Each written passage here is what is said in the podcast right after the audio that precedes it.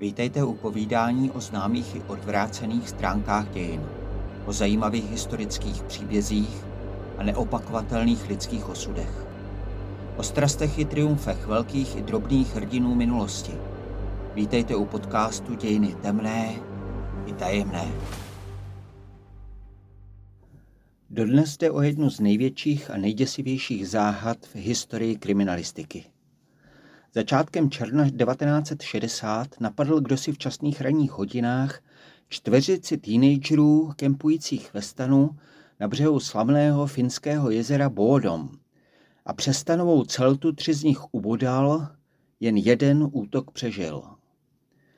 Z činu byli podezříváni mnozí, včetně agenta KGB i přeživšího mladíka. Brutální vrah však zůstal neodhalen. Městečko Espo na břehu idylicky vyhlížejícího Bódomského jezera leží jen asi 20 kilometrů od Helsinek a jako takové bylo vždy oblíbeným cílem piknikových výletů lidí, kteří si chtěli s přáteli dopřát hezký víkend. V červnu roku 1960 však pověst jezera navždy poskvrnila brutální vražda, kterou navíc obestřelo podivné mystérium, jejího nikdy nevysvětleného motivu. Podvečer 5. června 1960 si na břehu jezera vlezli do společného stanu, jediného, který měli, dva teenagerské páry. Sepo Antero Boisman s Aniou Tuliky Mekijovou a Nils Wilhelm Gustafsson s Majlou Irmeli Bjorklundovou. V obou případech bylo chlapcům 18 a dívkám 15 let. Dnes se může takový věk zdát trochu zvláštní. Tehdy to ale byla jiná doba a podobné pikniky byly ve Finsku normální. Obě dívky se navíc znali ze společného učiliště a oba mladíci se zase spolu učili na slévače. K táboření si čtveřice vybrala poloostrov na jižní straně jezera a po postavení stanu šli všichni společně do vody. Chlapci pak ještě rybařili a také trochu popíjeli, jak je to ve Finsku obvyklé. Ke spánku všichni zalehli zhruba mezi půl jedenáctou večer a půl nocí. Co se dělo po zbytek noci, se nikdy nepodařilo beze zbytku objasnit. Jisté je jenom to, že když na druhý den kolem jedenácté hodiny dopoledne vylezl z vody nedaleko tábořiště čtveřice místní tesař Johansson, jenž si byl zaplavat, uviděl před sebou scénu jako z hororu. Béžová celta stanu, který si omladina předchozí den postavila, byla na mnoha místech probodaná, prořezaná a doslova zalitá krví. A když se Johansson podíval dovnitř, s hrůzou zjistil, že ve stanu leží čtyři krvácející a pomlácená těla. Na některých byly vidět ošklivé modřiny a pudlitiny, ale také hluboké řezné a bodné rány, svědčící o tom, že je v noci někdo brutálně napadl přes stanovou plachtu. Zprvu se zdálo, že jsou všichni mrtví. Pak se však jedno tělo lehce pohnulo. Nils Gustafsson ještě dýchal. Byl sice sotva přivědomý, měl přeraženou čelist a několik zlomených obličejových kostí, ale byl naživu. Ve změti zakrvácených těl ležel spolu se svou přítelkyní Majlou Irmeli nejblíže ke vchodu. Těla Boismana a Mekijové byla uvnitř stanu. Stan byl zničený, prořezaný, roztrhaný a zřejmě vykradený. Přivolaní policisté došli po prvotním ohledání místa činu k závěru, že k útoku došlo někdy mezi čtvrtou a šestou ráno. Jako vražedné nástroje posloužili neznámému pachateli s největší pravděpodobností nůž a nějaký tupý předmět, nejspíše kámen. Nikde v okolí však policie žádný odpovídající kámen ani zbraň nenašla. Nenašli se ani nikdy později. Dodnes se přesně neví, čím byli studenti zabiti. A případ se zamotával stále víc. Například loupež, již policie považovala zprvu za pravděpodobný motiv zločinu, rozporovala skutečnost, že část zakrváceného oblečení se našla pohozená později jen asi o půl kilometru dál. Policie si navíc komplikovala práci tím, že nezajistila dostatečně místo činu.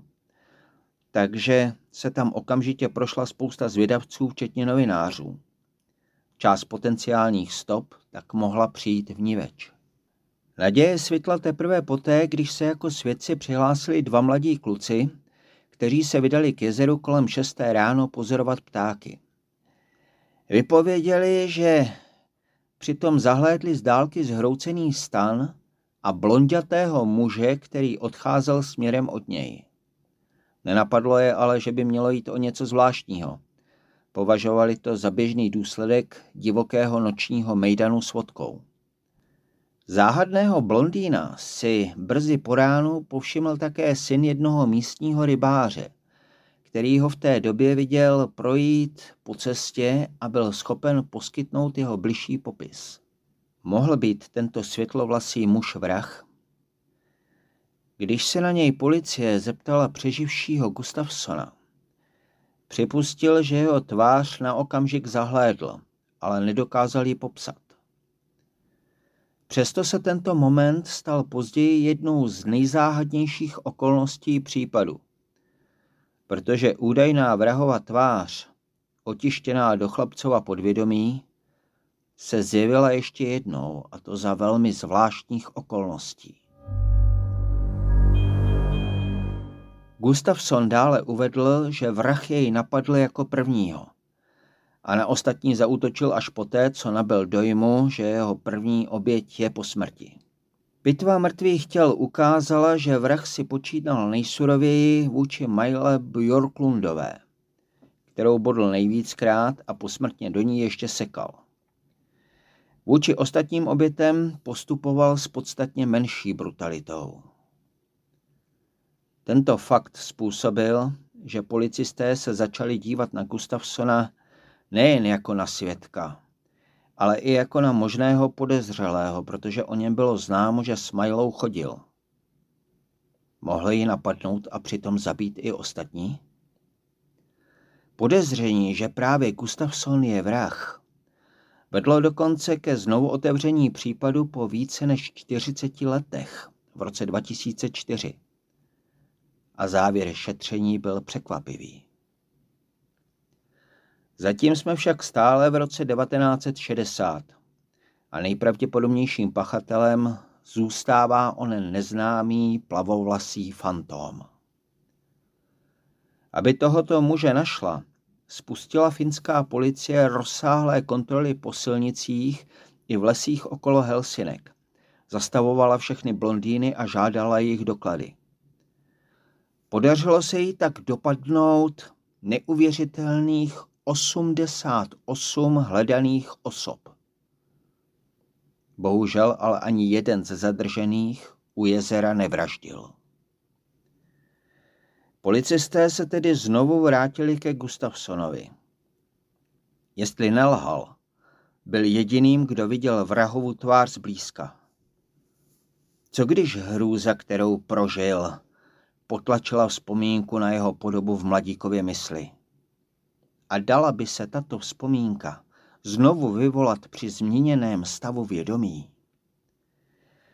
Vyšetřovatelé se rozhodli sáhnout trochu riskantnímu pokusu a nechali uvést mladíka do stavu hypnotického spánku.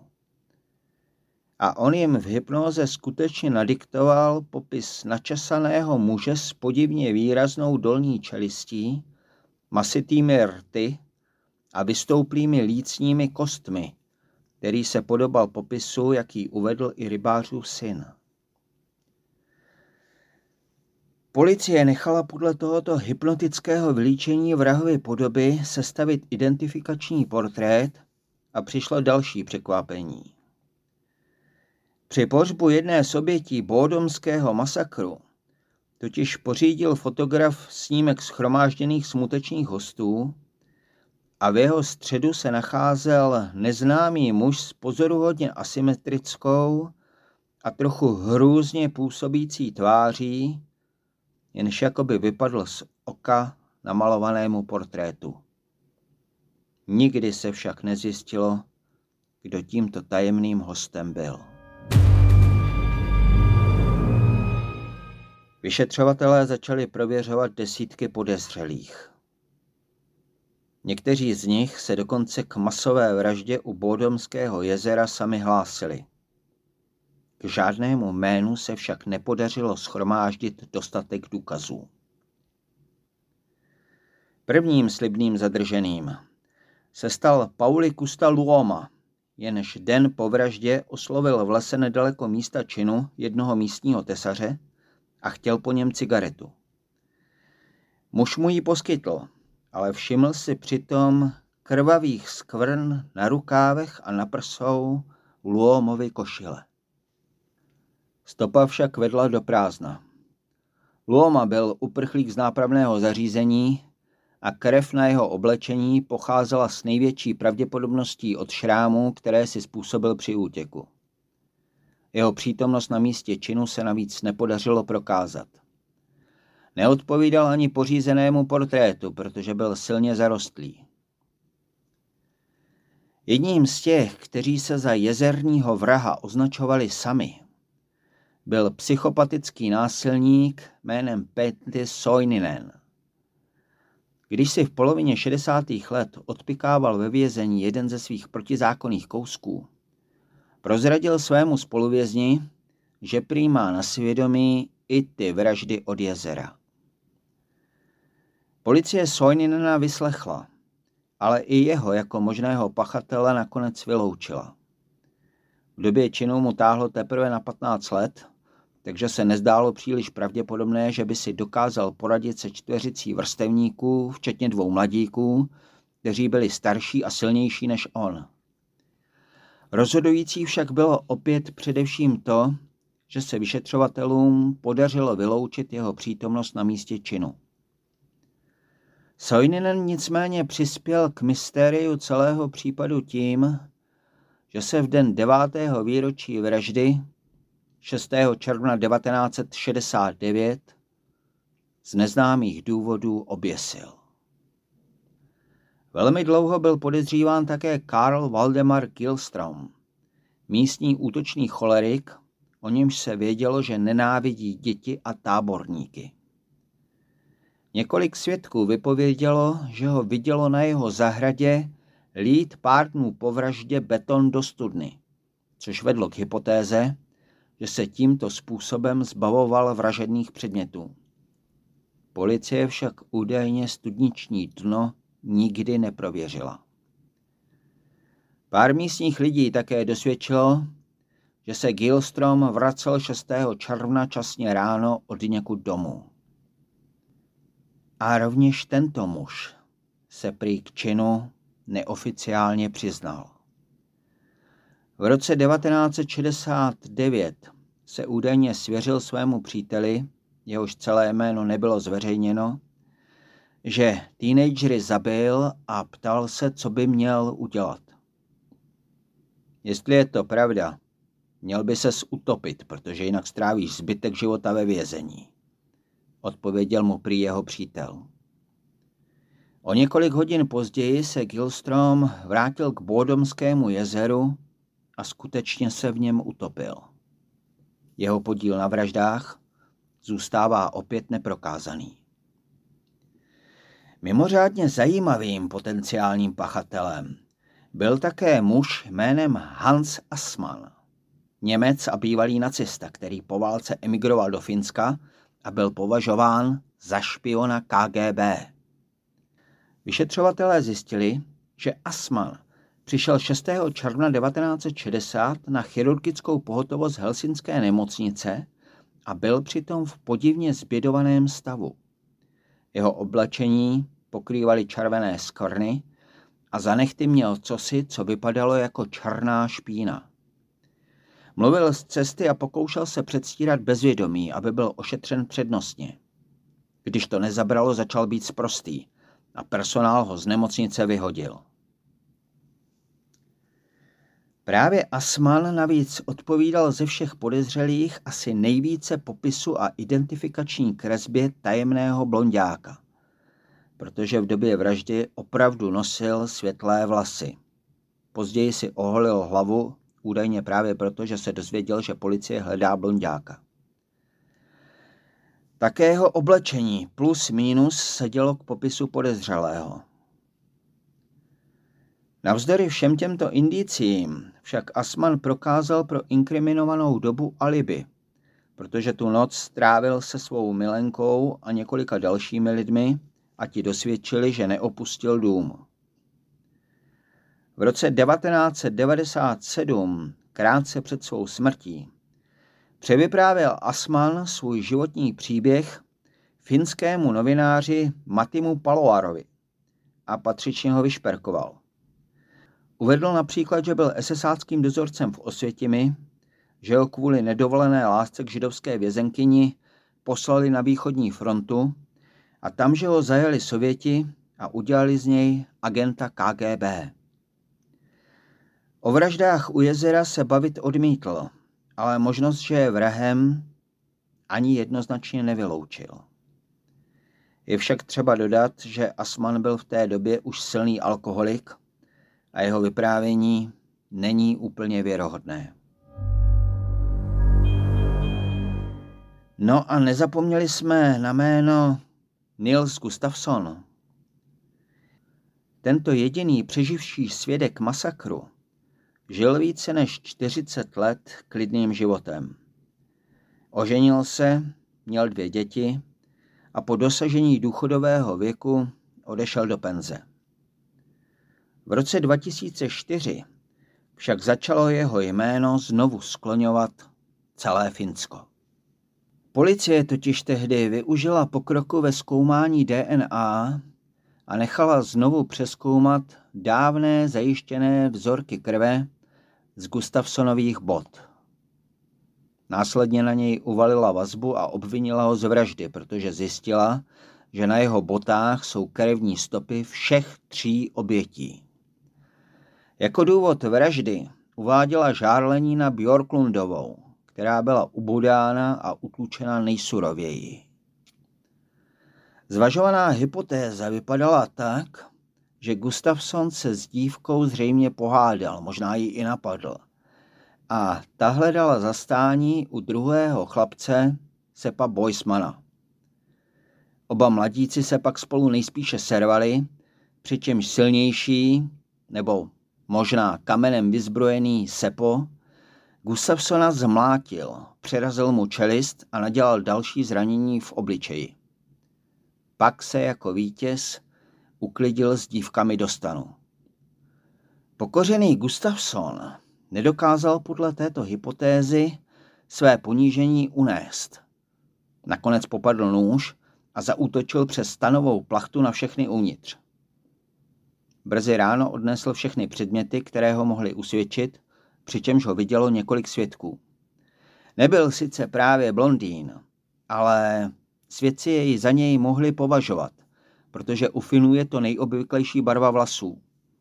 A v raním šeru je málo kdy přesně poznat, jakou barvu vlastně vidíte. Když všechno uklidil, měl se podle dané teorie vrátit do stanu a předstírat, že je oběť. Soud s Gustafsonem začal 4. srpna 2005 a žalobce pro něj žádal do životí. Proces ale skončil už 7. října téhož roku a to s proštěním viny.